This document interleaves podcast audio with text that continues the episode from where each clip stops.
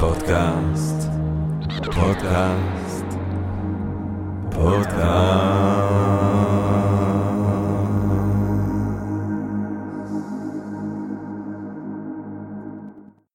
טוב, גבירותיי ורבותיי, ברוכות וברוכים הבאים לפודקאסט של Think and Ring Different, אני אה, ג'רמי פוגל, אה, ואנחנו רוצים להודות ליקום, לעצם היש, לעצם האפשרות שיש לנו כאן, למרות הכל, להמשיך בהרחבת התודעה, אה, בהעשרת אה, ההכרה אה, ובהרחפת הדעת. אה, אני חושב שדווקא בימים אלה, שבו הכל מתבלגן, שבו הכל לכאורה מתפרק, שבו אנחנו מאבדים את כל הדברים שאהבנו וידענו והכרנו בצורתם הקלאסית, בואו נחזור לדבר על כאילו איפשהו אויב קלאסי, אבל הוא, הוא כבר כזה משהו מוכר. כאילו זה זמן מעולה, זה מה שאני מנסה לומר, שזה זמן מעולה לדבר על אדולף היטלר, גבירותיי ורבותיי. אדולף היטלר הוא הפירה ואורז של ההיסטוריה. זה מין אה, דיקטטור נחמה שאפשר ליפול עליו, להרגיש מוכרים. להרגיש, להרגיש בבית. כן. להרגיש איפשהו בבית. תראה, אני אגיד לך, אה, אני חשבתי לקראת הרעיון הזה היום, ש... בין uh, הדברים אולי שזכיתי uh, לחוות בעולם הזה, אני חושב שאני אחד מהיחידים שזכה לקשר בין אישי ישיר עם חיילים נאצים. Mm. כשאני עבדתי בברלין uh, בבית אבות, וכמובן תוך כמה שבועות בבית אבות, אני מתחיל להבין שכל הסכרים שם, שזה היה ב-2009, כל הסכרים שם, בשנות ה-90, הם כולם בעצם היו חיילים בוורמאכט, אפילו אחד, או איש... פגשתי מישהי גם, לפי התמונות שהלכתי והסתכלתי בלילות שם באלבומים שבעלה היה באס-אס, והיה לי את השיחה, השיחות מטורפות אל תוך הלילה עם חיילים נאצים אה, דמנטים לחלוטין, כן, אמ, אני זוכר, אולי אני אספר על זה פעם אה, יותר בהרחבה, אני זוכר על איזה רגע אחד שאני מתעורר באמצע הלילה ואחד לובש את המעיל שלי, אתה יודע. אה, אה, אני הייתי שם בלילות, כן? ואני כזה בא אליו ואני אומר לו, מה, מה, למה אתה לובש את המעיל שלי? הוא אומר לו, לא, אנחנו באותו צד, אנחנו באותו צד. הוא היה בפלשבק לאיטליה של אה, תחילת שנות ה-40, אמרתי לו, כן, כן, אנחנו לאותו צד. הובלתי אותו למיטה, אמרתי, וואי, עד כמה שאנחנו לא באותו צד, אנחנו כולנו באותו צד נגד, במאבק נגד הזמן. אבל, והדבר האחרון שעשיתי לפני שעזבתי את ברלין, או בשבוע האחרון הלכתי לראות איזושהי תערוכה. וזאת הייתה תערוכה של כאילו כל מיני postcards וכל מיני אה, גלויות שאנשים כתבו להיטלר. אה, ומה שהיה מדהים זה האהבה שהייתה להם לגרמנים בשנות ה-30 להיטלר, schöner היטלר, היטלר היפה, והרבה אנשים שוכחים שבעצם בשנות ה-30 לגרמנים, גם אם אתה רואה, אני מאוד ממליץ על סרט שקוראים לו אה, אה, אה, אה, אני חושב שקוראים לו Hello Mr. היטלר או משהו כזה, אה, וזה הסרט ש, שיש בו בעצם את הצילומים היחידים בצבע של אותה תקופה, ואתה רואה שבמונכון רוקדים ונשים לובשות לבן, וזה נראה קצת כמו שבועות, וכולם רוקדים וכיף, ויש אומנות ומוזיקה, ויש איזו התעוררות המונית סביב שונר אדולף, אדולף היפיוף, שמגיע וכולם כיף להם מן אדולף. אז אנחנו היום רוצים בעצם אה, לדבר על האיש השטני הזה, לאיש שמסמל את הרוע, לאיש שהוא האויב האולטימטיבי אה, אה, אה, של העם היהודי ושל כל דבר אנושי בכלל, שונר אדולף, אדולף היפיוף, אדולף היטלר. וכדי לדבר עם, כדי לדבר עם, כדי לדבר על אדולף היטלר, מי היינו יכולים לזמן כאן בפודקאסט של Think and Drink Different, שיתאים יותר למטלה הזאת? מאשר קובי חוברה, גבירותיי ורבותיי. קובי חוברה שנושם היסטוריה, שאוכל היסטוריה, שגם בשירותים יוצא לו היסטוריה, שהוא כל כולו... מאובנת. כן, מאובנת. שהוא כל כולו היסטוריה מתהלכת, שהוא כל כולו תשוקה להיסטוריה בכלל, ואהבה עמוקה למלחמת העולם השנייה. יש לומר, כהמשך, סטלין, צ'רצ'יל... כהמשך ישיר של המלחמה הראשונה. הראשונה. אתה אומר, אתה מעדיף את הראשונה בסוף. זה לא אני, זה העולם, יש שיר של ברסנס כזה, אם צריך לבחור, המלחמה המועדפת עליי זה הראשונה, כאילו. ובצדק, כן. ברסנס ידע מה הוא מדבר, דוקטור. אבל אה, זה... קובי חוברה, כן, שלום רב. שלום, דוקטור, מה שלומך? עכשיו, אתה יודע, אנחנו כאן אוהבים לתקוף את השאלה ישר בווריד הצוואר, mm-hmm. אבל זה וריד עם הרבה צווארים, או זה צוואר עם הרבה ורידים. אמ, מה הפך את היטלר להיטלר? מי זה היטלר? מאיפה אתה חושב ש... מהו הווריד הצוואר? זה אני שואל אותך. אנחנו מתחילים בווריד הצוואר, מהו וריד הצוואר? אז אני חושב שווריד הצוואר זה באמת מה שאתה התחלת לדבר עליו. תערוכה שבה אנחנו היום נדהמים לגלות שבשביל הגרמני הממוצע מדובר ברוקסטאר. מדובר בבן אדם הכי מושך, הכי יפה, הכי כריזמטי, הכי חכם, הכי מוצלח, הכי גרמני, הכי הכי הכי שיש.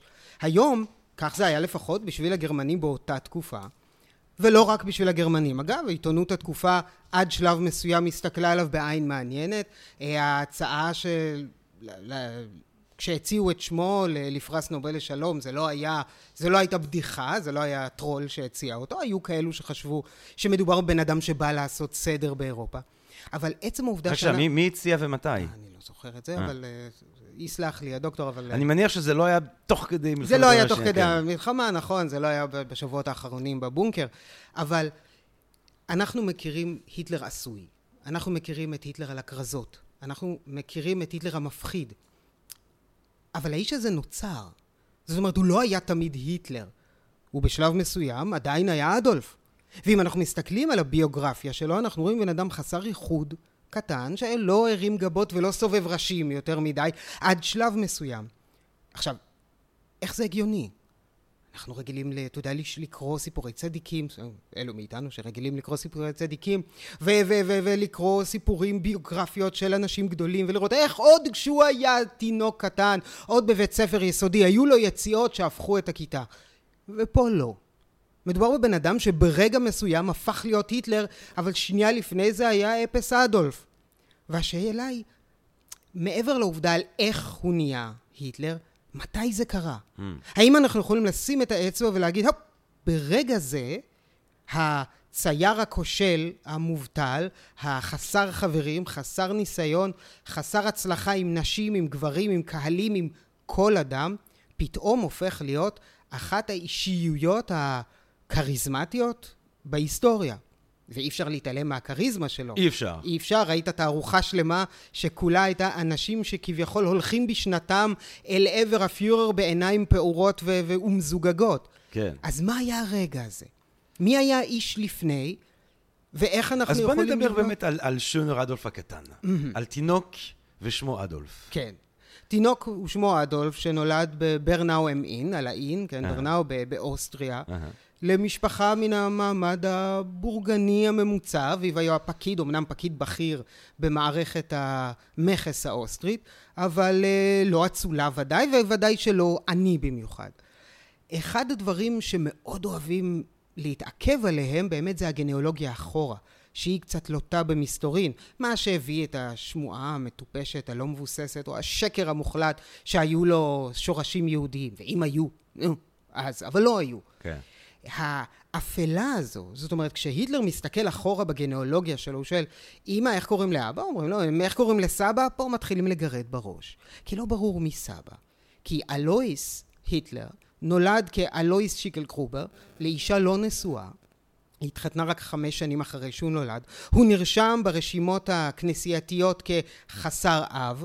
עם הזמן הוא, לפחות, הוא נוצר בעל, עדיין לא אבא, רק בגיל 39 הוא נרשם כבנו של אדם מסוים, יוהאן גאורג היטלר, משנה את שמו משיקל קרובר להיטלר, וכביכול בונה לעצמו גנאולוגיה. אבל המסתורין הזה, האפלה, הש... לא מדברים על זה, יכול להיות שזה לא חלילה להגיד שגנטית זה יוצר, בן אדם שמגיע מנישואין לא לגיטימיים, הנה תראו, הוא יוצא מרושע.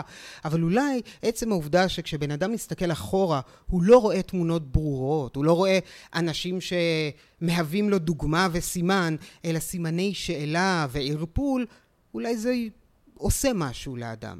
ניסיון לברוח מהמקום בו הוא נמצא, להמציא עצמו מחדש יכול להיות. אינני פסיכולוג, ולא חלילה אה, אה, אדם שיתיימר להגיד שהוא מבין בזה, אבל זה משהו שאנחנו צריכים לזכור. מדובר בתינוק שנולד עם עננה אפלולית לא ברורה מאחוריו מבחינה גנאולוגית. והוא גדל כתלמיד ממוצע בבית ספר, לא טוב במיוחד, לא רע במיוחד, הוא לא מנהיג של הילדים, הוא לא בולט בכיתה, הוא לא אוסף סביבו חבורה גדולה, הוא לומד בערך עד גיל 15, כשאבא שלו נפטר הוא אה, נפטר מהעול הזה של הלימודים, הוא לא מסיים תיכון. ויש לומר ש... ש... אני חושב שהרגע הזה, אם כן אנחנו נעשה פה... אה, והיטלר יסלח לנו, אם נעשה פסיכולוגיה בשקל. אבל אני חושב שהמוות שה... של האבא אה, זה רגע מפתח. זה רגע מפתח גם אם, אם, אם אתה קורא את מיינקאמפ, ספר שהוא הוא, הוא מעניין עד לרגע מסוים, כאילו, אז הוא נהיה קצת משעמם. אז בוא, נדבר, בוא נדבר על מיינקאמפ. אבל, אבל המוות של האבא שם, אהמ. הוא, הוא, הוא, הוא רגע מכריע.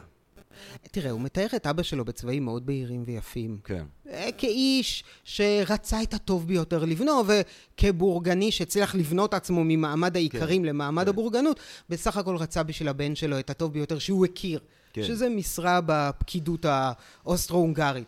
אבל הוא לא מדבר על האבא כאדם קשוח, כמכה, כמתעלל, כמנותק, אה, דברים שאנחנו יודעים ממקורות אחרים. מיינקאמפ, שהוא אגב מקור שהסתמכו עליו עד השנים האחרונות, אה, הוא מקור לא טוב. זאת אומרת... לא, ברור שהוא לא אמין, אבל זאת אומרת, מה שמעניין זה שאם אני, ואני לא קראתי, הרבה זמן לא קראתי את מיינקאמפ, אתה יודע, זה לא אה, נמצא כזה... אה, כן, יש יש ספרים מעליו. ברש- כן. יש לי עוד דברים ש... אבל אה, הוא כן, הוא, הוא כן למשל מתאר את, אפילו איך שאני, לא- אם אני לא טועה, איך שהוא מגן על ילדים יהודים שיורדים עליהם ומרביצים להם בבית ספר, או שיש לו תפיסה, זאת אומרת, מה שמעניין זה שהוא מתאר את המהלך האנטישמי שלו כמתחיל דווקא מהתפיסה הפלורליסטית וזה, ואז יש איזשהו מעבר, ואם אני לא טועה, הוא קושר גם את זה לאבא שלו, זאת אומרת, ההתייחסות היחידה, הוא אומר שאביו לא היה אנטישמי, והוא... כן. אביו לא היה אנטישמי. בדיוק. אף אחד סביבו לא היה אנטישמי מסיבה מאוד פשוטה. לא היו יהודים שם. כן. לא היו יהודים בברנאו, מי לא היו יהודים באזור, לא היו יהודים בלינץ. וזה באמת אדולף היטלר מתאר, כשהוא מגיע לווינה, הוא בפעם הראשונה רואה יהודי, והוא רואה יהודי אורתודוקסי עם פאות וכובע ומעיל שחור, וכך הוא כותב במיינקאמפ, הוא מיד שואל את עצמו, האם זה יהודי? ואז מיד שאלתי את עצמי, האם זה גרמני? הוא טוען שברגע שהוא מגיע לווינה, ניצת בו משהו אנטישמי. הוא לא הגיע מבית אנטישמי. אחותו, מחצית אחותו, זאת אומרת, אחות מאביו, אבל היא גדלה איתו, אנגלה, אנגלה ראובל, אה, בשנים, בשנים אחרי מלחמת העולם הראשונה, הייתה המנהלת של המסעדה במנזה יודאיקה אקדמיקה, זאת אומרת במנזה של הסתדרות הסטודנטים היהודים בווינה. והיא מוקפת ביהודים משכילים וצעירים, אה, אהבו אותה מאוד. כשהיו פרעות אנטישמיות, היא כבת איכרים חזקה, החזיקה עלה והגנה בגופה על סטודנטים יהודים, פשוט כי היא לא הייתה אנטישמית, היא לא הכירה את זה מבית. גם היטלר לא היה אנטישמי זאת אומרת, בתור ילד. זה העניין, כי הרי האבא שלו לא רוצה שהוא יהיה אומן. כל האפשרות שלו להקדיש את עצמו לאומנות, היא בעצם נפתחת עם המוות של האבא, ואותו אבא, ש... זאת אומרת, יש אבא שהוא לא אנטישמי, ואבא שלא רוצה שהוא יהיה אומן, האבא מת, היטלר כאילו מוצא את עצמו בווינה, בום, אומן ואנטישמי לא קטן. יש משהו שמאוד בולט כשקוראים את מיינקאמפ ומשווים את זה לרישומים ההיסטוריים, זה שיש אצל היטלר איזשהו בלבול בין כוונה לעובדה. זאת אומרת, הוא מגיע לווינה במטרה להיות סטודנט לאומנות. ו- אז שנייה, לא עשינו שנים אפילו. כן. הוא מגיע ב-1907 לווינה, רק מנסה... שהוא נולד ב... 1889. אהה. הוא מגיע לווינה בניסיון להתקבל לאקדמיה לאומנות. ב-1908. ולא מתקבל. כן. זה לא עוצר אותו חצי שנה אחר כך, כשהוא עובר דירה ונרשם, אה, חייבים אה, להירשם ולרשום מקצוע, לרשום סטודנט. זה גם לא עוצר אותו בערך קצת פחות משנה אחר כך, להירשם כבר כסופר. וקצת אחר כך להירשם כצייר אקדמי, זאת אומרת צייר שסיים תואר אקדמי בציור. הוא, היו דברים שהוא רצה לעשות, והוא פשוט הפך אותם לעובדה. אה, הוא מעולם כמובן לא למד צילו, ציור, הוא לא היה סופר, הספר הראשון שהוא כתב היה כמובן ב-24 כשהוא מוציא את מיינקאמפ, כן, שהוא כותב אותו בכלא, אבל הוא רצה להיות סופר אז הוא הכריז על עצמו כסופר, הוא רצה להיות סטודנט, הכריז כסטודנט, הוא רצה להיות צייר fake it אקדמי. till you make it. כן, ואולי או לאור- fake it till you don't make it. לאורך הדרך הוא שכח. כן. אם אנחנו משווים באופן כללי את מיינקאמפ לעובדות, אנחנו מגלים שלאורך הדרך כל הזמן היו דברים שהוא נורא רצה, והוא פשוט הפך אותם לעובדה עבור עצמו. במלחמת העולם הראשונה זה מאוד בולט. הוא רצה להיות חייל גיבור, הוא הפך עצמו לחייל גיבור. מיינקאמפ טוען שהוא היה חייל גיבור, הספ... הספרים... טוב, זה הראשונים- כולם. זה כל פוליטיקאי אה, מתחיל. טוען, טוען שהיה קצת בצבא, הוא יצא משם גיבור גדול. כן, אה, הי- תראה, היטלר ראה קרב, אי אפשר לקחת את זה ממנו. כן. הוא אדם שראה קרב, אחד. זאת אומרת, הוא הגיע לחזית, הוא היה בקרב שלושה ימים, שמונה ימים אחרי שהוא מגיע לחזית, הוא כבר עובר לתפקיד רץ חטיבתי, אה, שזה תפקיד עורפי, הוא היה במפחת העורפית, הוא לא היה בשוחות, הוא שירת לאורך כל המלחמה, אין מה להגיד, אבל הוא לא שירת בשוחות, הוא לא רץ תחת מטר כדורים של מכונות ירייה, הוא נפצע מאש ארטילרית שהגיעה לעורף, מה לעשות, פעמיים. אה, וזה כמובן לא עצר את, ה, את המפלגה מלהוציא בפרסומים הרשמיים את העובדה שתפקיד של רץ הוא מהתפקידים המסוכנים ביותר, כי אתה לא נמצא בשוחה מוגן, אלא אתה רץ בעינות הכדורים, זה נכון. אם אתה רץ כיתתי, או רץ מחלקתי, או אפילו רץ פלוגתי, אולי אפילו אם אתה רץ גדודי, רץ חטיבתי לא רץ בין הכדורים. יש עדויות, יש עדות של בחור שהיה רץ כמוהו, שכתב במכתב להוריו, אה, העבודה שלי כרגע מסוכנת בדיוק כמו מרכזנית שיושבת על ספה. אבל זה, הוא רצה להיות גיבור, הוא היה צריך להיות גיבור, גם בשביל למתג עצמו אחר כך כ-all German boy, אה, ולכן בנו אותו ככזה. לגבי מיינקאמפ, הסיבה שמתייחסים לספר הזה, או לפחות התייחסו אליו במשך שנים כמקור ביוגרפי לגיטימי, הייתה בעובדה שהחוקרים יצאו מנקודת הנחה ואפילו התבטאו כך ש... למה לא לשקר? זה לא שהוא יוצא, אה, זה לא שהוא יוצא טוב מדי בספר הזה. ילדות ממוצעת, מוצא לא, לא גבוה במיוחד, אבל הם לא הבינו דבר אחד, זו בדיוק המטרה. הספר מיינקאמפ מטרתו למתג את אדולף היטלר לא כתופעה חד פעמית באנושות, אלא כגרמני האנונימי, mm. כגיבור שאיננו גיבור mm. שהודפס על כרזות, אלא כעוד אחד, אבל אחד החשובים. זה משקף משהו, איזו תובנה שאני לא זוכר מי הביע אותה בסוציולוגיה, שמנהיג הוא, הוא, הוא, הוא, הוא, הוא מנהיג הוא כאילו צריך להיראות כהכי נורמטיבי. בדיוק. כן. בדיוק. חשוב על זה. מה היה רוב הלעג לפחות, נניח ל... רוב הלעג לשמעון פרס. Mm. כשהיה לעג... שהוא שונה, שהוא, ש... שהוא זר. איפה אתה היית כן. ב-48? אנחנו היינו במשלטים, ומה אתה עשית? עבדת במשרד הביטחון, או אולמרט, אה, היית כתב במחנה. זאת אומרת, כל פעם אנחנו עברנו דרק שאתה לא היית בו. כן. ויצמן, הנשיא ויצמן, כל אנשי עלייה שנייה אמרו לו, וכשאנחנו חטפנו מלאריה, אתה ישבת במעבדה שלך או ב, ב, במלונות פאר. לא להגיד שזה לא חשוב, אבל אנחנו עברנו משהו שאתה לא היית חלק ממנו.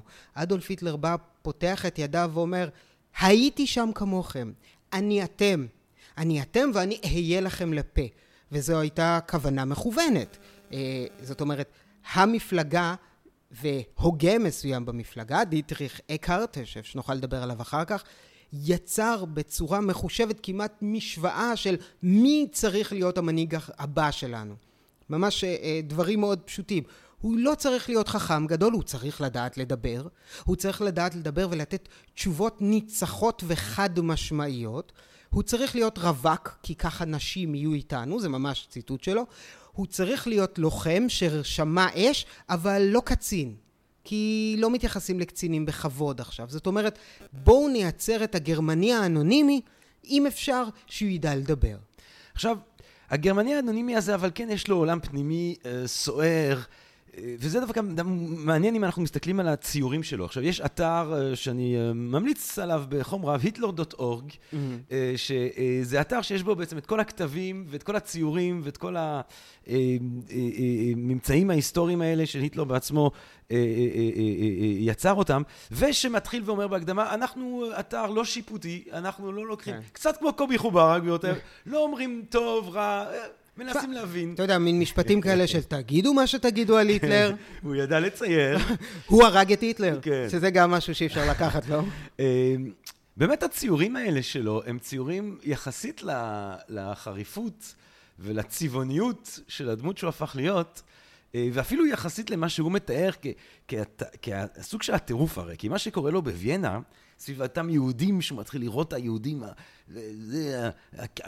שמתחילים להיראות לו כמו קריקטורה, שמתחילים להריח לו רק, כן, האנטישמיות, באמת אנטישמיות כאילו אה, שורשית הזאת שמתחילה לצמוח בו, הוא מצייר כאלה נופים אה, פסטורליים, הוא עוד, יש לו איזושהי שאיפה להרמוניה. אמ, אוקיי, okay, אז זה משהו שחשוב, באמת הציורים של היטלר. אז עד לא מזמן, העותקים, התמונות היחידות שהיו לנו באמת זה אותן נופים אורבניים כמעט נעדרי בני אדם לחלוטין, כן. אומנות ארכיטקטונית מאוד, מאוד כן. מודגש הצד הארכיטקטוני השרטוטי שלה, ויש סיבה לזה. הסיבה הייתה שאחד הקניינים הגדולים והעיקריים שלו, היו שניים גדולים בווינה, אחד מהם שמו היה מורגנשטרן, יהודי כמובן, היה בעל חנות, לא גלריה לאומנות, הוא היה בעל חנות למסגרות. עכשיו, בחלון הראווה אתה צריך להראות משהו בתוך המסגרות. אה, אתה לא יכול להעמיד מסגרות ריקות. אז הוא קנה ציורים של אפס, אה, אדולף היטלר הקטנצ'יק הזה ושם אותם שם. לכן באמת נוצר לו אוסף מאוד גדול של ציורי היטלר, אבל היטלר צייר את מה שהבורגני הממוצע רצה לקנות כשהוא הגיע לווינה, או מה הוא רצה לראות בחלון הראווה, וזה את וינה. זה, איך, איך קוראים ל... ל סלח לי הדוקטור, הרחוב ה... במורמרטר ליד הסקריקר. כן, יושבים שם ציירים ומציירים את אותו שיט קיצ'י שיכול להיות נחמד, אני באמת אה, מתנצל בפני כל מאזיננו שיש להם, וכולם מסתכלים רגע כן. על הסקריקר שיש להם בסלון, מה? אבל זה, זה ציור... אבל זה פריז בגשם. כן, זה... אבל זה ציור, זה לא ציור יחידני, זה הם מציירים ככה תיירותי כדי שאנשים יקנו. אבל בשנים האחרונות כן נחשף למשל תיק העבודות שהוא הגיש לאקדמיה. Mm. ושם אנחנו רואים עוד דברים, רישומים, אה, אה, רישומי אדם, טבע דומם. כלבים. יש איזה כלב, אני לא... אני חושב שיש כלב, יש כמה נשים. Mm. זאת אומרת, אה, אנחנו רואים שהאדם היה, בסך הוא ידע לצייר, כן. זה לא העניין, הוא ידע לצייר. היה לו עין. הייתה לו עין. אז להגיד מה הוא רצה לצייר, אם זה באמת דברים סוערים מתוך כן. נפשו, כן. מהרגע שהאדם הפך להיות פוליטי, הוא חדל מלצייר, נקודה. כן. הוא לא צייר יותר. יש מעט שרבוטים בעט, בפינות של מסמכים, ותו לא. לגבי השנאה היוקדת שלו ליהודים בווינה, אני חייב לומר שעד 1912 בערך, אין לנו יותר מדי עדויות של שנאת יהודים. להפך, אנשים שהיו איתו ב... במעונות הגברים, מה שנקרא, כן, אחרי שהוא יצא מבית המחסה, הוא עבר לגור במעין הוסטל לגברים, היו שם חדרים מאוד קטנים ונחמדים כאלו. אה, שותפו לעסקים, הייניש, היה אדם ש... הם, הם התחלקו ביניהם חצי חצי, היטלר מצייר, הוא מוכר ומתחלקים 50-50 ברווחים. הוא תיאר שרוב החברים של היטלר, רוב המכרים, רוב מי שהוא הסתובב איתו היו יהודים. למעשה, ברגע שהיטלר מסיים את העסק שלו עם האניש, הוא עובר לעבוד יחד עם יוסף נוימן. אחד האנשים שעזרו לו אפילו ונתנו לו כסף היה אה, מנעולן עיוור בעין אחת בשם שמעון רובינסון. זאת אומרת, באופן כמעט בוטה, רוב האנשים שהיטלר הסתובב איתם בווינה היו יהודים. אה, הבית קפה שהוא אהב להגיע אליו ולשתות תה ולאכול עוגה היה בבעלות של אדם יהודי שהוא ישב הסוחרים שקנו ממנו ציורים היהודים הוא לא אמר מילה אנטישמית. ב-13 כשהוא מגיע למינכן יש לנו עדות אפילו עדות שלאחרונה נמצאה ופרופסור ובר מאוניברסיטת אדינבורו מביא אותה מדבר עליה הרבה, הוא כבר אנטישמי. זאת אומרת, איפשהו בין 1912 ל-13, היטלר הופך להיות אנטישמי, mm. הוא לחלוטין לא אנטישמי לפני זה, להפך, יש אפילו עדויות שהוא אומר דברים לא כל כך רעים על יהודים, mm. שהם מיוחדים, שהם מעניינים, שהם משכילים. מה קרה באותה שנה בין 12 ל-13? קרה משהו מאוד מאוד דרסטי. עד כדי כך דרסטי, שבשנים אחר כך הוא יטען שהוא הגיע למינכן ב-12. הוא אכל גפילטה פיש. אנחנו לא יודעים. משהו קרה, יש מלא שמועות, אפילו שמועות מבכירים נאצים, אבל אין ספק ש... נו, איזה שמועות? יש איזו שמועה על שהלנה הנפשטנגל, אשתו של פוצי הנפשטנגל, שהיה באמת אה, בכיר מאוד אה, ומימן את ההוצאה של מיינקאמפ אפילו, טענה, שהיטלר היה מאוד קרוב אליה, טענה כן, נו, הוא היה שם בקשר רומנטי עם בחורה יהודייה ושבר לה את הלב, הם כמעט התחתנו. זה כנראה שטות. הייתה שמועה שבין 12 ל-13 הוא נדבק באגבת מזונה יהודייה. המון שמועות. בשורה התחתונה, בין 12 ל-13 קרה משהו שהיה מספיק גדול כדי שהוא ישקר לאורך חייו שהוא בכלל הגיע למינכן ב-12, אבל הוא מגיע ב-13 והוא מגיע אנטישמי. אז אם אנחנו רוצים לשים את האצבע ולהגיד מתי היטלר הפך להיות אנטישמי, זה לא כשהוא הגיע לווינה, זה לא כשהוא גדל, זה באותה שנה, 1912 עד 13, ואנחנו באמת באמת לא יודעים, לא יודעים מה קרה שם. הלוואי ומשהו יצוץ, אני מת שימצא איזה מסמך שאומר, אהה, זו הסיבה, ואולי גפילטה פיש, קשה לי להאמין, כי באמת מדובר בקוויזין אה, יהודי, אה, מערב אירופאי, אתה יודע, נכון, זה נכון, משהו אחר. נכון. אה, אולי, אבל היו שם קצת אוסט-יודנט שהסתובבו. נכון, נכון, בווינה בעיקר. כן, וינה, כן. וינה היא, היא, היא חתיכת עיר כשהוא כן. נמצא בה. זו עיר שממש ב-13, וינה כבר רשמית הופכת להיות עיר שרוב תושביה אינם וינאים במקור, אינם אוסטרים. כן. איזה כל- פריז, ניו יורק, תל אביב. אה, כאילו. כל גדולי עולם נמצאים כן. ב-12-13 נכון. בווינה. טרוצקי נכון. שם, פרויד. פרויד שם, טיטו שם, אה, ויטגנשטיין? ויטגנשטיין. אני חושב שהם היו הרי באותו בית ספר או איזה משהו כזה. נכון, אבל כן. הם למדו בלינץ. אה, כן. אפילו סטלין מגיע ב-13 וכותב את המאמר הגדול שלו על שאלת הלאומיות כן. והמרקסיזם בווינה ב-13. והרצל היה שם לפני כמה שנים כן. טוב, הוא כבר כמה שנים לא. אבל, אמ, אז אנחנו, אוקיי, אז אנחנו, יש לנו את הילדות שלנו, יש לנו אבא שמת, יש לנו... אמ, יש לנו אימא שמתה. מתי האימא מתה? האימא מתה אה, ב-7, ב-1907, או ממש לפני שהוא מגיע לווינה. הבנתי. כמובן שגם אז היו שמועות שבגלל הדרך בה דוקטור בלוך היהודי טיפל בסרטן השד המכאיב כל כך של אמו, הוא שנא יהודים. זה לא נכון, להפך, אה, היטלר אפילו דאג לבלוך ואפשר לו לעזוב את גרמניה כשהלולאה התהדקה. מה אתה אומר? כן, זאת אומרת, לחלוטין, זה לא הסיפור. האם המלחמה הפכה אותו לאנטישמי? הוא כבר אנטישמי במלחמה, למרות שהוא לא צועק את זה יותר כן. מדי, אבל הפעם הראשונה שהוא ממש מתבטא באנטישמיות בוטה זה ב-13, יש לנו עדות של הילדה, אליזבת פופס קוראים לה, שהייתה ילדה קטנה אה, בבית שהשכיר חדר לאדולף היטלר. והיא מתארת לאביה היה... אה, הוא היה חייט והייתה לו חנות בגדים בקומת הקרקע, שהיטלר היה עומד שעות ומדבר עם אבא שלה, מפריע לו לעבוד אפילו, זה היה לפעמים לא נעים ככה היא אומרת, והוא לא הפסיק לדבר על זה שהוא עזב את וינה כי היהודים סוחטים את הגרמנים, ובאופן כללי היהודים סוחטים את כולם, יהודים, יהודים, יהודים, יהודים הם הבעיה, אבל רק ב-1913. מעניין מאוד. ציור, מלחמה, מלחמת העולם הראשונה, או, מסתיימת ב-1918, השפלה מוחצת, ופה אנחנו, פה בעצם הסיפור האישי של היטלר אה, אה, מתחבר לסיפור הרבה יותר גדול, שהיא ההשפלה המוחצת של גרמניה בהסכמי ורסאי, אה, קפיטולה, כניעה מוחלטת ומשפילה, אה, דרישה לתשלומים, שאם אני זוכר את הבגרות שלי בהיסטוריה נכון, אה, נכונה, אנחנו מדברים על זה פי בגרות שלוש... בלגית, נכון? לא, את התיכון עשיתי בארץ. אה, זאת אומרת, כן. אז אה, למדתם על קונגו, כן. לא הסתירו. כן. אמ, כשבאנו לקונגו, כן. לשחרר את ה... זהו, לא, אה, קונגו, איפה, למה? נופפו לנו בידיים. כן, זה אמרו, כן, בידיים שכבר לא היו. אמ, באלף, אה, אה, אה, בעצם ההשפלה הזאת שבו גרמניה מתבקשת לשלם משהו כמו שלוש פעמים סכום הכסף שבכלל יש בעולם באותה תקופה. פה הרגע שבו ההיסטוריה הפרטית של היטלר מתחבר בעצם להיסטוריה רחבה יותר, למשבר שיאפשר לו בסופו של דבר לעלות פוליטית. או, אז יכול להיות שזה קשור לזה שבבית ספר הוא לא הבריק, אבל היטלר אהב להגיד על דברים, הם היו הבית ספר שלי. כן? זאת אומרת, על וינה הוא אמר, היא הייתה הבית ספר כן. הגזעי שלי, על המלחמה הוא אומר, זה היה בית ספר פוליטי שלי, ובמיינקאמפ הוא כותב שכשהוא נמצא בבית החולים, אה, עם אותה פגיעת גז כנראה, עיוורון זמני שהוא סבל ממנו, והוא שומע על ההשפלה הגדולה, זה היה הרגע שבו הוא מחליט להיות פוליטי. והוא לא מפסיק לדבר על כמה רק המראה של קומוניסטים עושה לו בחילה וסוציאל דמוקרטים כן. גם כן. ואז הוא חוזר חזרה למינכן. וס- ויש, ויש שם שר חוץ, אמ, יש שר חוץ יהודי, הוא חוזר חזרה למינכן. כן. למה הוא חוזר? פשוט כי החטיבה שלו ממינכן, הוא חייב להגיע למינכן. הוא חוזר למינכן בתקופה שבה שונא סוציאל דמוקרטים, שונא שמאלנים ושונא קומוניסטים, ממש לא צריך להתקרב בכלל למינכן. כי במינכן, בבוואריה בכלל, הייתה הפיכה.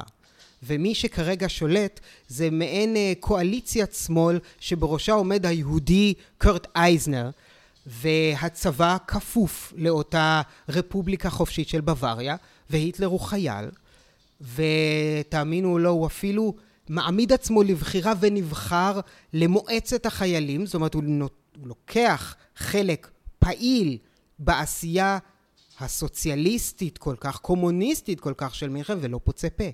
גם אחרי שרוצחים את אייזנר, ומי שעולה זה באמת רפובליקה סובייטית, כך היא נקראת, הרפובליקה הסובייטית של בוואריה, עם מנהיגים קומוניסטים עד רמת ביטול הכסף וחלוקת הבתים מחדש, היטלר לא מצטרף לפרייקור, הוא לא נאבק בהם, להפך, הוא מעמיד עצמו לבחירה עוד פעם, והופך להיות נציג, ממש נציג של הקומיסר, של הסובייט של היחידה שלו בשלטון הקומוניסטי. זאת אומרת, כחייל הוא מסתובב כמו שאר החיילים עם סרט אדום, הוא טוען שהמלח... שסוף המלחמה הפך אותו לפוליטי, אולי, אבל הוא עדיין לא בוחר לעצמו דרך. זה לא שהוא מסתובב בתחושת העלבון הזו ואומר, אה, זה הקומוניסטים עשו. ייקח זמן עד שהוא יאמץ את הגישות הללו. זאת אומרת, כן, המלחמה הופכת אותו לפוליטי, אבל לאיזו פוליטיקה, לאיזה חלק, זה עדיין הוא לא מתחייב. Mm. רק אחרי שהפרייקור ירסקו את הרפובליקה הסובייטית הבווארית הזו, ושלטון חדש יגיע, לאומי יותר, נ... אה, אה, לאומי יותר, הדוק יותר, mm. ויקימו מעין, נקרא לזה יחידת חינוך בתוך חיל המודיעין, יגייסו את היטלר, בהתחלה כשטינקר נטו, זאת אומרת להצביע ולהגיד, הוא היה קומוניסט, הוא היה קומוניסט, כשהוא בעצמו היה יכול להיות מועמד לדין, כי הוא היה נציג נבחר קומוניסטי. הוא ילך למעין אה, קורס מדריכי תעמולה, ושם ישמע בפעם הראשונה את התעמולה האנטי-הקומוניסטית המאורגנת, ויאמץ אותה בחום. והיא גם כן מתובלת בהרבה אנטישמיות, מתובלת כמובן בשנאת קומוניסטים, שנאת בונים חופשיים.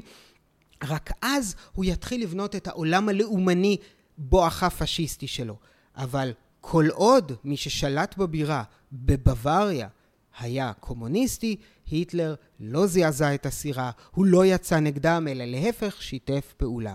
אז להגיד שהוא מההתחלה מרגיש את השבר הגדול, לא בטוח. בואו נזכור, גם מדובר בבן אדם שלא היה מובטל כמו רוב גרמניה. הוא היה חייל, חייל, חייל, חייל, זאת אומרת, מקבל משכורת, מקבל גג, מקבל מיטה, מקבל בגדים, מקבל אוכל, ואז הופך להיות חבר המפלגה וראש המפלגה, וגם אז מקבל משכורת.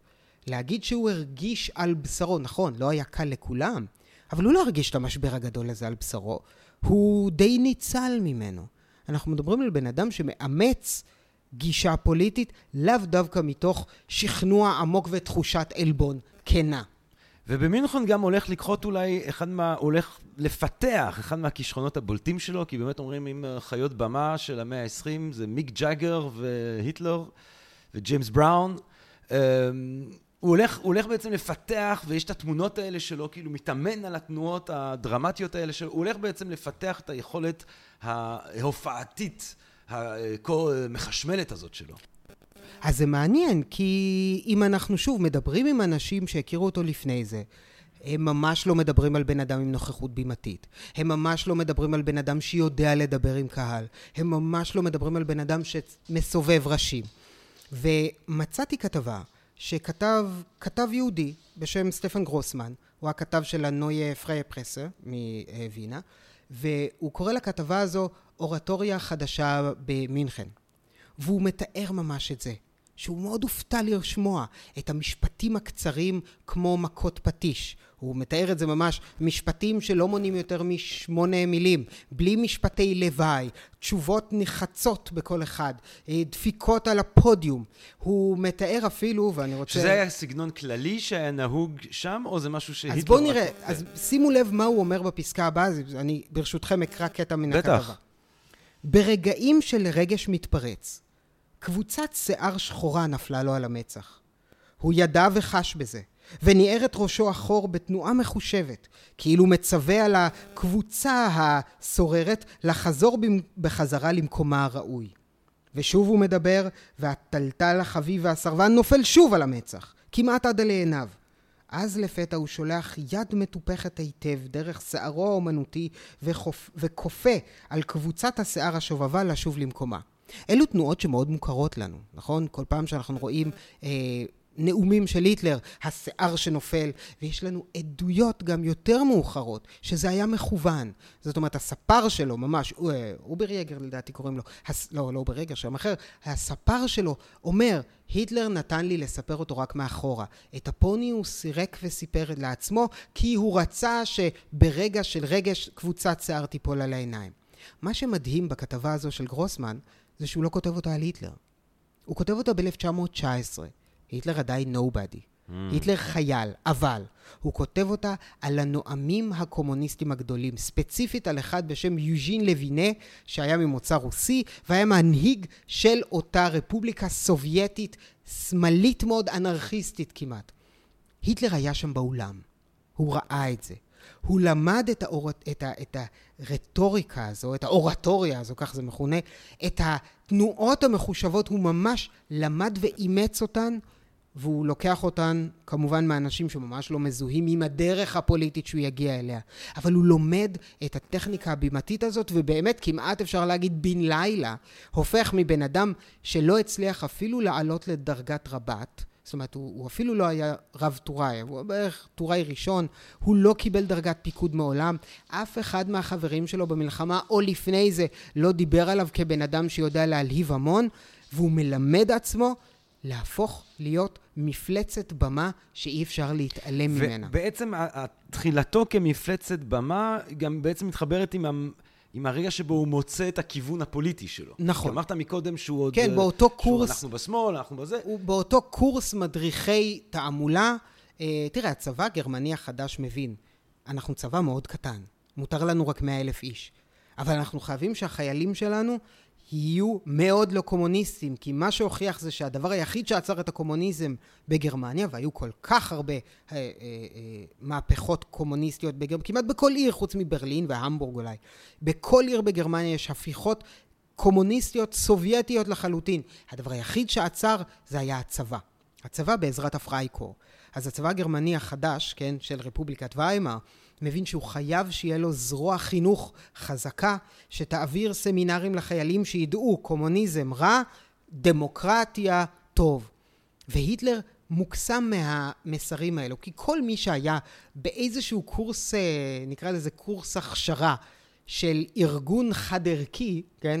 כמו נגיד צבא, כמו נגיד ישיבה, כמו נגיד, אה, כן? כל אחד מהדברים האלה, הוא יודע שהמסרים הם לא מורכבים, הם מאוד חד-ערכיים ומאוד ברורים, וזה קסם להיטלר. הוא לא היה אדם עם השכלה רחבה מאוד, הוא לא היה אדם שמסוגל להכיל בתוכו דיסוננסים. ברגע שיש לו תשובות חדות, הוא יתאהב בזה. תוסיף לזה את הקורס המזורז בתקשורת המונים נקרא לזה, שהוא מעביר את עצמו ויש לך מפלצת במה שיש לה את הנתונים המושלמים, הוא לא איש אצולה, הוא לא קצין, הוא אחד משלנו, הוא מאיזושהי סיבה טוען שכשהוא היה בווינה הוא היה פועל, הוא מעולם לא היה פועל, זה בטוח, אבל הוא הופך את עצמו לאחד מהחבר'ה. והוא מדבר בערכים ברורים, ברטוריקה שאי אפשר להתעלם ממנה, הוא הופך להיות חיה פוליטית. הדרך הפוליטית, זה בצד. קודם כל הוא הופך להיות האיש הנכון במקום הנכון, בזמן הנכון, אחר כך מדברים על מה הוא יגיד, מה המסר שלו. Hmm. מתי הקורס הזה? את הקורס הזה הוא עובר ממש אז, ב-1920. זאת אומרת, ב-1920, אחרי הקורס, שולחים אותו, אחת המשימות הראשונות שלו, להגיע לפגישות של איזושהי התאחדות, איזושהי מפלגה קטנה וקיקיונית, אבל השם שלה קצת, היא נקראת מפלגת הפועלים הסוציאליסטית הגרמנית, זאת אומרת, רגע, מפלגת הפועלים הגרמנית, דויטשה ארבייטר פרטאי, אולי מדובר בקומוניסטים, הוא מגיע, הוא שומע אותם, תוך כמה חודשים הוא הופך להיות אה, אחד הדוברים המובילים שלהם, הוא יהפוך את השם של המפלגה כמובן למפלגת הפועלים הגרמנית הנציונל סוציאליסטית, הוא יעמוד בראשה וההיסטוריה פתוחה. ואז הנה לנו תחילתו של מנהיג. נכון. The birth of a star. מה, מה, מה, אה, אה, תן לנו ככה במעוף הציפור איזה כמה נקודות ציון ברגע הזה שהוא מוצא את ביתו הפוליטי, הוא בעצם מוצא את השפה שלו, מוצא את ההופעה שלו, מה, מה הם הנקודות ציון המרכזיות כאילו בהתעצמות הזאת שלו כדמות אה, פוליטית משמעותית? אז אחרי ההצטרפות למפלגת הפועלים הגרמנית, אפשר באמת לציין את זה כ... הוא הופך להיות אחד הדוברים המובילים שלהם מאוד מהר, הוא כנראה גם מושך מאוד את הקהל, כי אנחנו מדברים על גדילה מעצרות או מפגשים בבירקלר, כן, במרתפי בירה של 30 איש ו-40 איש, אחרי, נקרא לזה, בערך חודש-שיים אחרי שהיטלר מתחיל לתת שם הרצאות, אנחנו כבר מגיעים לכמה מאות, ואחר כך כמה אלפים, הוא מושך את האנשים. הפוטש 1923, באמת הפוטש הגדול, פוטש מרתף הבירה, אה, שבה יש ניסיון אלים להשתלט על בוואריה, ובהמשך כביכול על גרמניה, ואז המשפט. כפועל יוצא של המשפט, זורקים אותו לכלא לכמה חודשים ספורים, אבל הוא יוצא מהכלא עם מגבלות שכביכול אמורים לחתום את עתידו הפוליטי. אסור לו לנאום, אה, אסור לו להיות אה, מנהיג פוליטי רשמי. תכלס הוא גם לא אזרח גרמני, אז הוא מחוץ לסייקל הזה בכלל. המפלגה עצמה הרוסה, אבל הוא מצליח לבנות אותה מחדש. תחשבו על זה, בן אדם שהשתחרר מהכלא, 24 בואכה 25, הופך את המפלגה הזאת למפלגה הגדולה ביותר ברייכסטאג עד 32, הוא עושה את זה תוך כלום שנים. זה, זו הצלחה מטאורית. זאת אומרת, הוא פשוט מתעלם מההנחיות האלה? אז הוא גם מתעלם מההנחיות האלו, אבל הוא בעיקר לא מציע את עצמו אף פעם כחבר בבונדסטאג. Mm. חישבו על זה. המפלגה הנציונל סוציאליסטית מעורה במערכת הפוליטית הגרמנית לאורך שנים, אבל היטלר הוא לא חבר פרלמנט. הוא לא חבר פרלמנט כי גם אין לו את זה. הוא לא יודע להתדיין, הוא לא יודע לענות על הסתייגויות, אתה יודע, יש את הדבר הנפלא הזה שיש בפרלמנט הבריטי, של כן. ה-quick questions, כן. זה ממש עם דמעות של עונג, אני, כל מי שמגיע ללונדון... או ה-prime minister questions של ימי רביעי, אחד נגד השני, הפינג פונג הזה, כן. אה, אה, עוד 10-20 שנה, כשיאפשרו לנו באמת לצאת אה, למקומות, אני ממליץ לכולם להגיע ולשבת בגלריית האורחים בפרלמנט הבריטי, זה פתוח לכולם, זה חינם, ולראות את הדבר המופלא הזה. היטלר לא ידע לעשות את זה, הוא גם לא תכנן לעשות את זה. אנחנו יודעים את זה כי הפעם הראשונה והיחידה שהוא אה, מעמיד עצמו לבחירה לתפקיד זה רק ב-32, ורק אז הוא טורח להשיג לעצמו אזרחות גרמנית, כי ברור שהוא לא יכול בלי זה. הוא לרגע לא חושב להיות פרלמנטר. הוא בא להיות פיורר, הוא בא להיות מנהיג. עכשיו, ברגע שאתה לא עונה על שאלות, מה שנקרא, אתה יודע, מסיבת עיתונאים בלי שאלות. אתה לא מתדיין, אתה לא עונה לביקורת, אף אחד לא מערער עליך. אתה, התמונה שאתה משדר היא תמונה של ניצחון מתמיד, של שליטה מתמדת. הפונקציה הזאת הופכת אותו באמת לכביכול פוליטיקאי מושלם, אבל הוא לא היה פוליטיקאי מעולם. הוא יודע להיות מנהיג. הוא כביכול בונה... זאת אומרת, אולי הגאונות שלו זה היכולת שלו לדרוס את הסדר הפוליטי. כן, הוא, הוא קופץ מעליו. הוא, הוא קופץ, מה, הוא קופץ הוא, מעליו. הוא, הוא, הוא, הוא, הוא, הוא הוא מצליח כאילו לחלוטין לפרק את הסדר הפוליטי שעומד בדרכו לכוח המוחלט. אגב, הקטע הזה באמת של הנהגה, אני תמיד משעשע, המילה פיורר היא באמת אה, מנהיג. Mm-hmm. כאילו, אני זוכר אחד מאוד, לפני שהגעתי לבית אבות בגרמניה, היה לי רעיון באיזה אה, הוסטל, ואתה פוגש את הגזלשפט, פיוררין. אתה אומר, אה, אני הולך לפגוש את הפיוררין, אה, שלום, אה, אתה יודע אנגלית? אוי, היה לי, היה לי קטע ממש מביך בבר בברלין, כשדיברתי עם איזושהי גברת, שדיברה באמת על הגשפט פיורר של כן. המנהל העסקי שלה. כן. ו, אה, ואני לא שמעתי, דיין פיורר. אבל העניין הוא שאמרתי את זה בדיוק ברגע שהורידו את המוזיקה. ואז דיין פיורר, וכולם מסתכלים. אה, אז, אז בעצם זה, יש פה עניין מעניין, יש פה מעניין, כי יש לנו מנהיג שרואה את המשחק הפוליטי, ומבין שבעצם הוא לא צריך לשחק את המשחק הפוליטי, הוא יכול פשוט... לדלג מעליו. לדלג מעליו. והוא עושה את זה. המפלגה כמובן עומדת לבחירות, צוברת כוח, אפילו לרגע אחד קצת יורדת, אבל הולכת וגדלה, הולכת וגדלה. הוא המנהיג של המפלגה, אבל הוא לרגע לא ברשימות שלהם לפרלמנט. זאת אומרת, הוא לא, הוא לא חושב לרגע להגיע, להתדיין. כמובן, מה, מהרגע שהוא מגיע לשלטון, אז יש כמובן את החוק ה... אה, אה, חוק ההסמכה והחוק שמפזר את שאר המפלגות וחוקי החירום, ובעצם אין איש שהוא צריך לתת לו דין וחשבון. כן. נשמע אחלה דבר. זה הרבה יותר נוח ככה. אני תוהה מאיפה, אתה יודע, אנחנו איפשהו מתקרבים לרגעים שהם יותר מוכרים. אה, שרפת הרייכסטאג. אנחנו מתקרבים למלחמת העולם השנייה. מה... בוא נגיד את זה ככה. זה היה טעות לעשות את המלחמה הזאת? אם זו הייתה טעות לעשות. מבחינתו, זאת אומרת, הוא, הוא השתלט לו על גרמניה, כן? Mm-hmm. הוא עושה את האנשלוס, הוא כאילו מצרף לגרמניה את uh, אוסטריה. יש לו מדינה חזקה, הוא בונה שם צבא חזק. Uh, למה שלא יעשה איזה רייך? כן, עם, עם ספייר, היו להם את התוכניות היפות הזה להפוך את ברלין לסוג של רומא מבחינה ארכיטקטורליה. גרמניה, גרמניה, זה העיר, כן. אבל זה אמורה להיות הבירה של אירופה. Uh, טוב, אז שאלת פה what if. כן. כן, זה משהו אני לא יודע אם הוא עטיף. זה משהו שלא עושים. יותר זה ככה, כי תראה, אני מבין, אני, זה משהו שאנשים באמת אה, אה, צריך לקחת בחשבון. התחושה בגרמניה היא שהם בעצם חיים תחת משטר קולוניאלי של שאר האומות האירופאיות, כן? אה, עדיין בעקבות ההשפלה הזאת של מלחמת העולם הראשונה. למרות שהמצב בגרמניה משתפר, כן, האינפלציה הרצחנית נבלמת. כן. זאת אומרת, רוב השיפור במצב, לא חלק גדול מן השיפור במצב קרה עוד לפני שהיטלר מגיע עם כן. התוכניות הגרנדיוזיות שלו. אה, זה אחרי- מה שאני, אולי השאלה כזאת, לשאול אם זה היה טעות, זה קצת שאלה כן, מוזרה. כן. אבל, אבל אולי השאלה צריכה להיות, אה, מתי, מה, זאת אומרת, הוא רוצה להיות, הוא רואה את עצמו כמנהיג, מתי הוא מתחיל לראות את עצמו במגלומניה הזאת כמנהיג העולם? כאיזושהי דמות ש, שלא צריכה רק להשתלט על גרמניה ולעשות שם אה, סדר בבית, אלא שצריך לכבוש את אירופה, את העולם, ואז גם להשליט איזשהו סדר אה, כמעט מטאפיזי חזק על העולם, איזשהו סדר אה, ערכי, איזה עולם... מתי הרעיונות ה- היותר הזויים, גרנדיוזיים האלה מתחילים לצמוח? התיאוריה הארית, כן, התור- תורת הגזע הארית, היא לא המצאה של היטלר, היא לא המצאה של שנות ה-30, זה משהו שהיה קיים עוד מסוף המאה ה-19, זה אחת התגובות הגרמניות בעצם ליצירת גרמניה. אתה יודע, אוקיי, יצרנו גרמניה, לפני שנייה אתה היית שלזי ואתה היית בווארי ואתה היית זה, ועכשיו פתאום כולנו גרמנים, מה מאחד אותנו?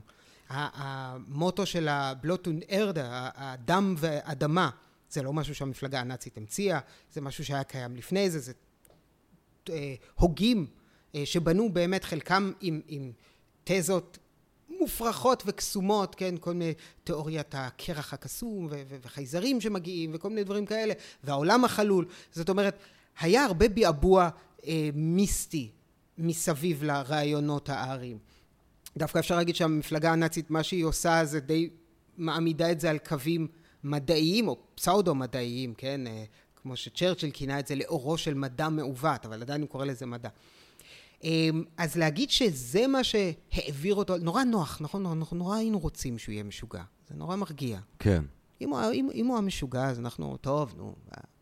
זה זהו, לא, זה מה לא יקרה להגיד, זה לכולנו. מה ששכחתי להגיד בפתיח שלי. ש, שאולי הדבר המחריד ביותר מהניס... מה, מההיכרות שלי עם... טוב, כל חיילים באמת הם חיילים, החיילים הגרמנים שפגשתי, אבל אתה באמת, במיוחד שאתה רואה אותם לעת זקנה. אתה יודע, אני היה אחד, הר וולפיילר, שהיה לו את הרדיו. ואני אמר, והוא היה מקשיב לרדיו, וגם הייתי אמור ללכת כל שעתיים לבדוק אם הם נושמים, אז הייתי בא והוא היה נותן לי דיווח. יא, אני בסדר, כואב לי קצת. אגב, אני ישן, והרגיע, אתה יודע, והוא היה איש צבא כזה, ברמ"ח איבריו, הוא מקשיב עדיין לרדיו, כאילו, הוא מצפה לפקודות. ואתה אומר, טוב, הוא היה מתגייס, לא משנה איפה הוא היה נולד, הטיפוס הזה, ו... ואפילו חשבתי אולי אני אנקום בו, אני אוריד, בהתחלה חשבתי שאני אהרוג אותם, אבל אז אמרתי, טוב, להרוג זה מורכב, אולי אני אוריד לו את הבטריה מהרדיו. תעביר לו את זה לרדיו טובגו ותתלוש את ה... אני אשים לו על 88 FM. כן. אמ, ו- ואפילו את זה אמרתי, אה, תראה, אתה רואה בן אדם זקן, גוס... זאת אומרת, ההבנה של האנושיות של האיש הזה ושל כל המנגנון שהוא זה, היא קריטית, כי כמובן, אם לא, אם אנחנו הופכים את זה למפלצת, זה הרבה יותר קל. נכון. ולמה אנושי, אנושי מדי, כמו שאומר ניטשה. אבל לגבי הטירוף, אה, יש יותר ויותר גם דיבור על, ה, על המשטר הסמים הקשים והמקיף אה, שהיטלר נמצא בו במשך כל מלחמת העולם השנייה בעצם. זה אוהבים, אוהבים לדבר על זה באמת. כן, זה, זה, זה- קטע זה כזה של השנים זה מאוד האחרונות. סקסי, כן. שכל החיילים נמצאים על אמפטמינים, מה ובגלל זה הם לא שיצא, ישנים הספר בלילה. בליץ, אוהבים לדבר כן, עליו. כן, כן. אז כן, היטלר קיבל המון המון תוספים אה, מהרופא שלו, דוקטור מורל, וגם לפני זה, וכמו שהיה מקובל, פחות או יותר, אה, בשנות ה-30 וה-40, התוספים האלו כללו גם קוקאין, גם אמפטמינים, גם אופיאטים, באמת בכמויות מאוד גדולות, אבל גם המון סטרואידים, אה, ש- המון חומרים שהופקו מבלוטות של אה, חיות. אה, הוא בהחלט קיבל מצד אחד הרבה אופיאטים ומצד שני המון ממריצים. אנחנו נזכיר שגם צ'רצ'יל בכהונות המאוחרות יותר שלו, בשנות חמישים כראש ממשלה, גם קיבל לפעמים אה, אמפטמינים כדי שיצליח לעמוד על הרגליים. אנחנו נזכיר אפילו חיילי ההגנה והאצ"ל קיבלו, לפחות אנחנו יודעים בשלושה קרבות שחילקו להם אה, בנזנדרינים. החיילים האמריקאים קיבלו את זה גם בקוריאה, גם בווייטנאם, וגם עד היום טייסים מקבלים אמפטמינים, הם צריכים ל... זאת אומרת, כולם קיבלו כמויות גדולות של אה, סמים. להגיד שהסמים גרמו לו לעשות מה שהוא עשה, הייתי רוצה ללכת... אני חושב שחלק מהטעויות לקחת במלחמה יכולים להיות אה, קשורים לזה. אני לא אומר את כל המסלול, את כל הטראג'קטורי, אבל אין, פה אין ושם... לי, אין לי תשובה לזה חוץ מלהגיד שאם אני הייתי בברלין המופצצת, אחרי שכמה שנים לפני זה שלטתי על אירופה, והכל היה על כתפיי, וואלה, לא יודע איך הייתי מתפקד. זאת אומרת, אה, להגיד לך שאני הייתי עושה את הדבר הנכון, הכוונה היא, אי אפשר להפריד, אין, כן. בפסיכיאטריה קוראים לזה הבחנה מבדלת. אין לך כן. הבחנה מבדלת מה זה ההתמוטטות, מה זה המגלומניה, מה זה תורת הגזע, מה זה. איך זה נקרא? הייעוד, הייעוד האלוהי כביכול שניתן לו, ומה היה הסמים, או המצב הבריאותי המידרדר שהיה לו. באמת שאי אפשר לעשות חלוקה שם למה השפיע על מה. אבל אמ, אם נלך רגע הצידה, ברשותך נגיד לסטלין. Mm. סטלין מצליח עד, מה זה? עד uh, סוף שנות ה-20, אמצע שנות ה-30, בוא נגיד, נגיד את זה, אמצע שנות ה-30, פחות או יותר לחסל כל מי שהיה שווה לו במפלגה הבולשביקית, נכון? Mm. התיאורים הגדולים. Mm. עכשיו, למה הוא הורג אותם? למ, למה הוא הורג אותם? כי הוא, כי הוא פרנואיד? Mm. או כי הוא יוצא מנקודת הנחה שהוא, הוא והוא יכולים לסכן אותו. Mm. ואז הוא אומר, אם הוא, הוא והוא יכולים לסכן אותי כי מעמדם במפלגה מספיק חזק, אז בטח גם הוא, הוא והוא יכולים לסכן אותי כי מעמדם חזק, אפילו אם הם נעבכים כאלה שלא מסכנים אותי. זאת אומרת, אם אנחנו נסתכל מבחינה רציונלית, יכול להיות שבאמת נגיע למסקנה שכן, אין ברירה, צריך להרוג את כולם. זאת אומרת, מבח... מה שאני מנסה להגיד זה שזו מסקנה שאפשר להסביר אותה מבחינה רציונלית. פה אנחנו נכנסים למוסר, מוסר זה סיפור אחר. אתה לא הורג סתם אנשים, זה לא לעניין. אה, האם גרמניה הייתה יכולה לשרוד בלי המלחמה? האם גרמניה הייתה יכולה לשרוד אחרי האנשלוס, אחרי uh, חבל הסודטים, אחרי דנצי? האם היא הייתה יכולה לשרוד את כל זה בלי לצאת למלחמה בשאר אירופה? האם רוסיה הסובייטית הייתה נותנת לה להיות כל כך גדולה? האם צרפת עם הצבא האדיר שהיה לה ערב מלחמת העולם השנייה הייתה נותנת לה? או שהמלחמה הייתה הכרח. אנחנו יכולים ללכת על, תראה, אני מביא דוגמאות מבחוץ, כי באמת אין לי, אין לי תשובה מיידית אליך. יש את המברק הארוך של קנן, mm-hmm. מה זה, זה 49, נכון? שבו הוא אומר שהקומוניזם העולמי ישרוד רק אם הוא ימשיך ויתפשט. Mm. כן, זה כמו מין uh, בצל כזה שאוכל את עצמו. או הכריש, כן, כריש שלא מתקדם, אומרים. בדיוק. מת. אז אולי לג... למשטר הנאצי לא הייתה ברירה אלא להמשיך ולייצר את ההתקדמות הזאת, את התנועה, אחרת זה היה קורס מבפנים. העם עסוק מספיק מכדי להעלות אה, אה, אופוזיציה אה, חזקה. יכול להיות, אני, איני יודע, אני חלילה אה, לא שואל את ה-what if, אבל אה, האם זה רלוונטי מה היה הרגע שבו things went astray? אולי אפשר להגיד שבאמת הרגע היה כשהמפלגה הנאצית מההתחלה החליטה להשתלט על כל גרמניה. שדמוקרטיה איננה התשובה לגרמניה בריאה. אולי הבעיה הייתה הפוכה. אולי האומות שהתאחדו והתאספו שם בארמון ורסאי והגיעו למסקנה שגרמניה צריכה דמוקרטיה אבל הם לא יודעים מה זה הם מעולם לא היו דמוקרטיה לא לא לא לא רק דמוקרטיה ובום להפיל להם דמוקרטיה לא אולי זו הייתה הבעיה מה היה הרגע שהצית את הכל? אולי באמת הרגע שבו האדם הרים את האבן הראשונה והכה ברעהו. המפץ הגדול. כן. תקשיב, אה, אנחנו לאט לאט מתקרבים לסיום, ואני לא, ואני במכוון לא הולך לפתוח איתך בפרק הזה את מלחמת העולם השנייה, כי אם אני פותח איתך בפרק הזה את מלחמת העולם השנייה, יש לנו עוד שני פרקים. Mm-hmm. ואנחנו נעשה עוד פרקים על הדבר הזה. אה, אבל כדי למקד, כי אם, אם בעצם אז מיקדנו בעצם את השיחה על הבנייה של היטלר, או מתי היטלר הפך להיות היטלר, אה, ומן הסתם יש לנו עניין אה, אישי כזה בשאלה היהודית שלו, אז אני רוצה לסיים עם עוד איזה שני אה, שאלות, והראשונה היא היחס האישי של היטלר לפתרון הסופי הנורא כמובן של יהדות אירופה. היחס האישי, המשקל האישי של האיש הזה ספציפי בסוגיה הזאת. בטירוף הזה, במרכיב הזה של הטירוף הנאצי. כי הרי שמעתי פעם גבריאל מוקד אומר, צריך תמיד לקחת מאוד ברצינות את הכוח של רעיונות. כי מבחינה פרקטית, אתה, אתה יודע, אתה, אתה במלחמה במערב, אתה במלחמה עם סטלין במזרח. תוך כדי זה יש לך פרויקט כאילו איזשהו הובי מטורף של ללכת לקחת לאסוף להשמיד את כל היהודים. עדיף לך הרבה מבחינה פרקטית או לגרש אותם לקחת את הרכוש שלהם או לשעבד אותם או פשוט לא לעשות כלום ולהילחם בטירוף, להגיע למצב יציב, ואז לפנות את המשאבים שלך לרכבות ולכל מה שאתה צריך כדי לבנות את כל המחנות השמדה וכולי. זאת אומרת, יש פה באמת איזשהו סוג של טירוף, איזושהי נורוזה כללית, לא רציונלית בשיט, כאילו אין, זה, אתה לא יכול לפרק את זה לכדי הסבר שיש פה איזשהו היגיון אה, אה, אה, כחלק ממאמץ מלחמה שטני ככל שיהיה. אה, עד כמה הוא אישית בר החיות, או, או, או, או, או הוא אישית מאחורי החזון המטורף הזה. אז אנחנו, כמו, ש, כמו שאמרת, דוקטור, באמת נוגע, זה נוגע לנו אישית, למשפחתנו, ל, ל, ל, לאנשים שאנחנו מכירים, לדרך שבה גדלנו. אנחנו כולנו גדלנו עם מספרים על היד, גם אם לא קעקעו אותם עלינו. אבל יש בעיה, כי אנחנו צריכים להסתמך על עדויות ועל מסמכים. מחד, יש לנו במכתב מאוד מוקדם, שזה 21, כבר התייחסות לרעיון של ודאי, אפילו בריאיון שהוא עושה ב-22, בטוח הוא אומר את זה, בוודאי שהפתרון המושלם יהיה להרוג את כל היהודים, אך אי אפשר לעשות את זה כרגע.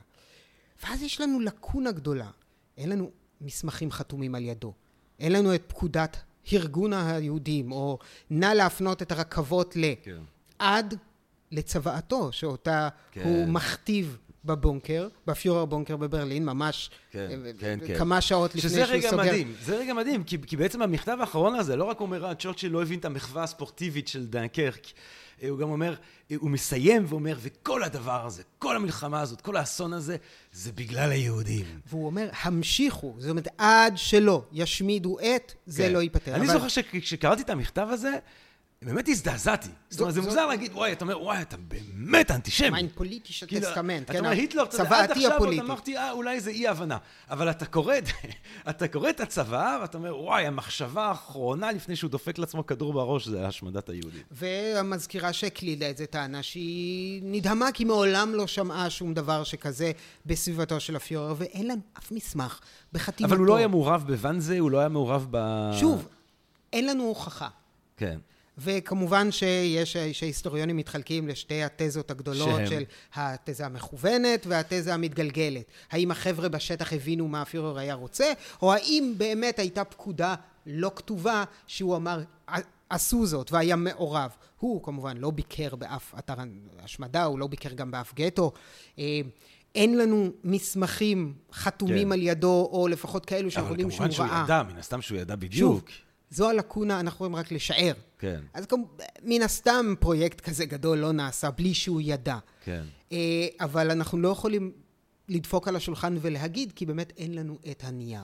תגיד, אז אם מדברים על, על, על, על פירוך, אה, אתה יודע, יש איזה גם שמועה כזאת אה, ששומעים מדי פעם, שהיה, לא היה רצון ש, של ה-Allied Forces להרוג את היטלר, כי הם חשבו שמי שיחליף אותו יהיה הרבה יותר רציונלי ומתפקד ממנו. נשמע לך כמו... אני חייב להגיד שמי שיקרא את הדוח שה-OSS, כן, מה שהמקדימו של ה-CIA כתב על האישיות של אדולף היטלר, אה, עושה רושם שהאמריקאים יותר גרוע מזה, אני לא יודע אם הם חשבו שיכול לצאת. ישבו צוות מאוד גדול שמנה גם שניים באמת מהפסיכואנליטיקאים המובילים והחוקרים הגדולים של הפסיכולוגיה ששהו בארצות הברית באותו זמן, ונערכו ראיונות כמעט עם כל אדם שעבר ברחוב לידו, ואנשים שהכירו אותו טוב. רבים מהאנשים האלה, אגב, היו גולים פוליטיים שרצו איכשהו להצדיק את הישיבה שלהם, אז מכרו סיפורים שחלקם מופרכים לחלוטין. המחקר הזה מתעסק המון במין, המון המון המון בהרגלים מיניים, באישיות מינית. אוי, איך שלא דיברנו על המיניות שלו. על המיניות ועל האשכים, והאשך הבודד ולא האשך בודד. יש... אה, והאחיינית, שהוא עושה את גלי, כן. אה, הסקטולוגיה, שוב, שזה... תענוג מיני צורתי. שגם המקור לזה זה מאותו דוח אה, מאוד כן. לא היא התאבדה. אגב. היא היא התאבדה. פחות אהבה את ה... היא כן. אגב עד גיל עשר ומעלה, היא היא ביתה של אנגלה. אנגלה היטלר, אנגלה ראובל, אחותו למחצה. זאת כן. אומרת, היא גדלה איפה? במסעדה של הסטודנטים היהודים בווינה. כן. אה, חבר מאוד טוב שלה היה נהג של היטלר שהיה מעין רבע יהודי, או אפילו כן. כמעט חצי יהודי בעצמו. זאת אומרת, היא גם לא הייתה אנטישמית לחלוטין. אה, שחושבים על זה באמת, שתי הנשים שהיו הכי קרובות אליו התאבדו, כן? אווה בראון וגלי, אה. גלי ראובל. אה, יש אה, אוגוסט קוביצק, החבר ילדות שלו, מספר שם על בחורה בשם אה, שם משפחה איזק, אה, אליזבה איזק, שהוא היה, סטפני איזק, שהוא היה מאוהב בה, אה, והיטלר כך סיפר לו, כך לפחות, שוב, אותו קוביצק מספר לנו, תכנן לחטוף אותה ולהתאבד יחד איתה, זאת אומרת שזה יכול ממש לעשות סריה של כל אישה שהיטלר נוגע בה איכשהו מוצא זהו, את ה- מתאבדת. ה- היטלר כמאהב, היטלר הרומנטי, זה סיפור אה, אפל מאוד, כאילו. זהו שמצד אחד הוא יכול להיות מאוד אפל, ומצד שני הוא יכול להיות מאוד מאוד מאוד לא מעניין. מדובר בבן אדם שידע להתנהג למופת ולנשק את ידה של גברת ולדבר בכבוד, כמובן שכל זה אימונים באיך מתנהגים עם אנשים, שלימד אותו דיטריך אקהרט, הוא לא ידע איך לדבר עם אנשים, הוא היה מאוד מפוזר, מבולגן, אכל כמו... טוב, לא היה לו איזושהי דמות שלימדה אותו להיות ג'נטלמן. דיטריך אקהרט לימד אותו. אבל כל מגע אינטימי הכניס אותו ל... אפשר לקרוא לזה ממש חרדה. זאת אומרת, לא ראו אותו מנשק, מחבק או אינטימי. גם לא עם אווה בראון שממש גרה חדר לידו, כן, לא היה להם חדר משותף. אה, בטקס פתיחה של האולימפיאדה בברלין, אישה אמריקאית פשוט רצה ונשקה אותו על כורחו, זה מצולם, ואפשר לראות שהבן אדם נמצא במבוכה, הוא לא יודע מה לעשות עם עצמו. אז יכול להיות שהאדם היה מאוד מאוד מאוד לא פעיל מינית. מצד שני, הדוח האמריקאי, באמת, חוץ מחלזונות, הוא מכניס שם הכל. זה, זה, זה ש- סטייה אחת גדולה. כן. אה, איפה הוא היה, משהו לא היה תקין שם מבחינה מינית. זאת אומרת, הוא לא, י- או שהוא היה אדם שלא ידע לנהל אינטימיות מינית, או לחילופין, מדובר באדם שארסנל הסטיות שלו מנצח את יופורן. אנחנו באמת באמת לא יכולים לדעת איפה אנחנו עומדים לגבי זה, אבל משהו לא היה תקין שם. לסיכום, Mm. קובי חוברה, משחק האסוציאציות, או, אדולף היטלר. זה כמו בוותיקן, אה, כשהייתי פעם במוזיאון הוותיקן, ואתה כזה מסתובב, ואתה רואה שעות של ישוע וישוע וישוע וישוע וישוע, ובסוף אתה מגיע ויש ציור ענק של ישוע, וכתוב עליו ג'יזוס, ואתה כזה, הנה. אם, כאילו. לא, אם פספסתם. כן, אה, liver dumplings, כן. כופתאות כבד. למה? כי זה, זה נורא מעניין. מדובר באדם שהיה צמחוני מוצהר. אה. זאת אומרת, אני בכוונה אומר מוצהר. הוא דיבר על זה, הוא פעל כן. ככה. בעיקר הוא רצה את התדמית של אדם הוא, רך. הוא, הוא כן. ביקש שיגישו בשר לשולחן כדי שהוא יוכל להיות הניג'ס, שאומר, כן. כן. אולי תשתה גם דם, אולי תאכל תינוק, אולי זה, כיף לך לאכול גופה וכ... וכאלה. אה, חלילה לי מלדבר אה, סרה על אה, צמחונים או טבעונים, כמובן, לא. אבל, כן, אגב, כטבעוני, אני שנייה רוצה לשים על השולחן. אה, הוא היה צמחוני, הוא היה טבעוני. הוא לא היה טבעוני. אה, אה, גם אם היה טבעוני, אני אומר, זה כמובן, הטיעון הוא כן. טיעון חלש. היטלר עשה קקי, גם אני עושה קקי לפעמים, זה לא הופך אותי להיטלר, אז גם אם הוא, אתה יודע, כן. אבל מה שכן כל העדויות אומרות, חד משמעית, ש-liver dumplings הוא אהב מאוד ואכל לאורך כל הדרך. גם בתקופות שבהן באמת, אפילו ביק... תקופות מאוד קצרות שהוא ביקש שגם לא יגישו בשר על השולחן. liver dumplings הוא, הוא אכל. עכשיו, למה זה... וואלה, זה אחד הדברים הכי אישיים ש... זאת אומרת, הנה משהו שהוא באמת אישי. שהוא באמת חורג מהציבורי, והוא לגמרי שלו. הוא התנגד לעישון, הוא לא עישן. הוא התנגד לאלכוהול, הוא לא שתה אלכוהול. הוא התנגד לבשר, הוא לא אכל בשר, אבל liver dumplings לא יכל לעמוד בפיתוי. אתה יודע, אתה גם אה, הורה. כן, חוברה. יצא כך, כן.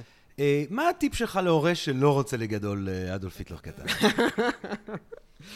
אה, מה, מה, אם נחזור לתחילת השיחה שלנו וואו. ולילדות שלו וזה, מה היה צריך, מה היה חסר שם? ככה, מה הסנטימנט שלך, ש... כי גם, הוא- אתה גם הומניטר, אתה איש אוהב אדם, פילנטרופ. מה, מה צריך? מה היה חסר לו? וואו, שאלה, וואו.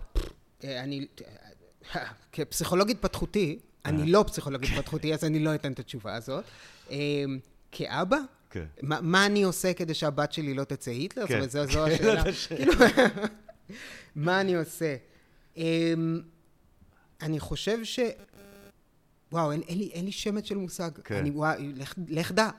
לך דע. מה? היא עכשיו על זה, עם הקורקינט, פתאום תתחיל לחשוב. זה.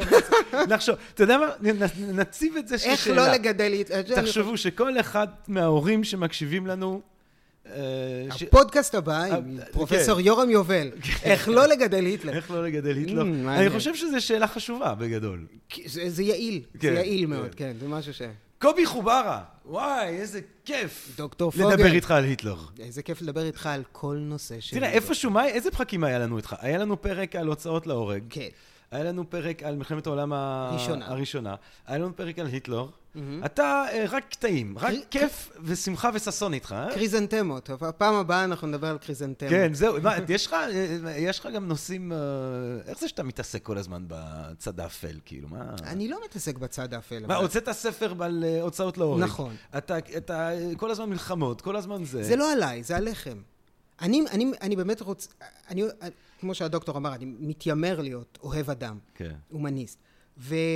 ואיכשהו יצא שאתם, האנושות, הדברים הגדולים שעשיתם, קשורים באמת למוות של המון המון אנשים בצורה מאורגנת ושאיננה מאורגנת. תעשו פעם אחת משהו גדול, טוב. מה, הגענו לירח. למה? לנצח את הסובייטים. תעשו פעם אחת... ועם מי? עם ורנר פון בראון. בוא, בוא עוד, נכון. בוא, בוא נחכה, בוא נחכה איזה 100-200 שנה ונעשה פודקאסט באמת על, אה, על אה, שמירה על כדור הארץ, המהפכה הגדולה של 2020 עד 2045. אמן. איך העולם עבר ל... לא אמן. whatever זה יהיה.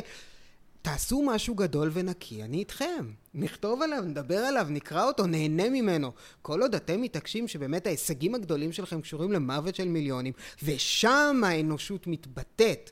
זאת אומרת, זה, זה ה... the rubber hit the road, כן? זה הרגע. כן? שבו האנוש... אם היא לא מתבטאת בדייט מוצלח, בנשיקה ללחי ל- ל- לאשתך בבוקר? אנושות? מתי בפעם האחרונה כל כך הרבה אנשים, כל כך הרבה אנשים, מלחמת העולם השנייה, 100 מיליון חיילים קמים ועושים משהו. פרויקט משותף. כן, כן, הבנתי. טוב, תעשו, אני בא. בטח, אני אעזור, בחיי. יאללה, חברים, להרים את הכפפה. כאילו, יש לך את מלחמת העולם השנייה, ויש לך את ג'ון לנון. נו, באמת, זה לא, זה לא כוחות. שנייה, אה, כמה אנשים שמעו ביחד את All You Need Is Love ב-68?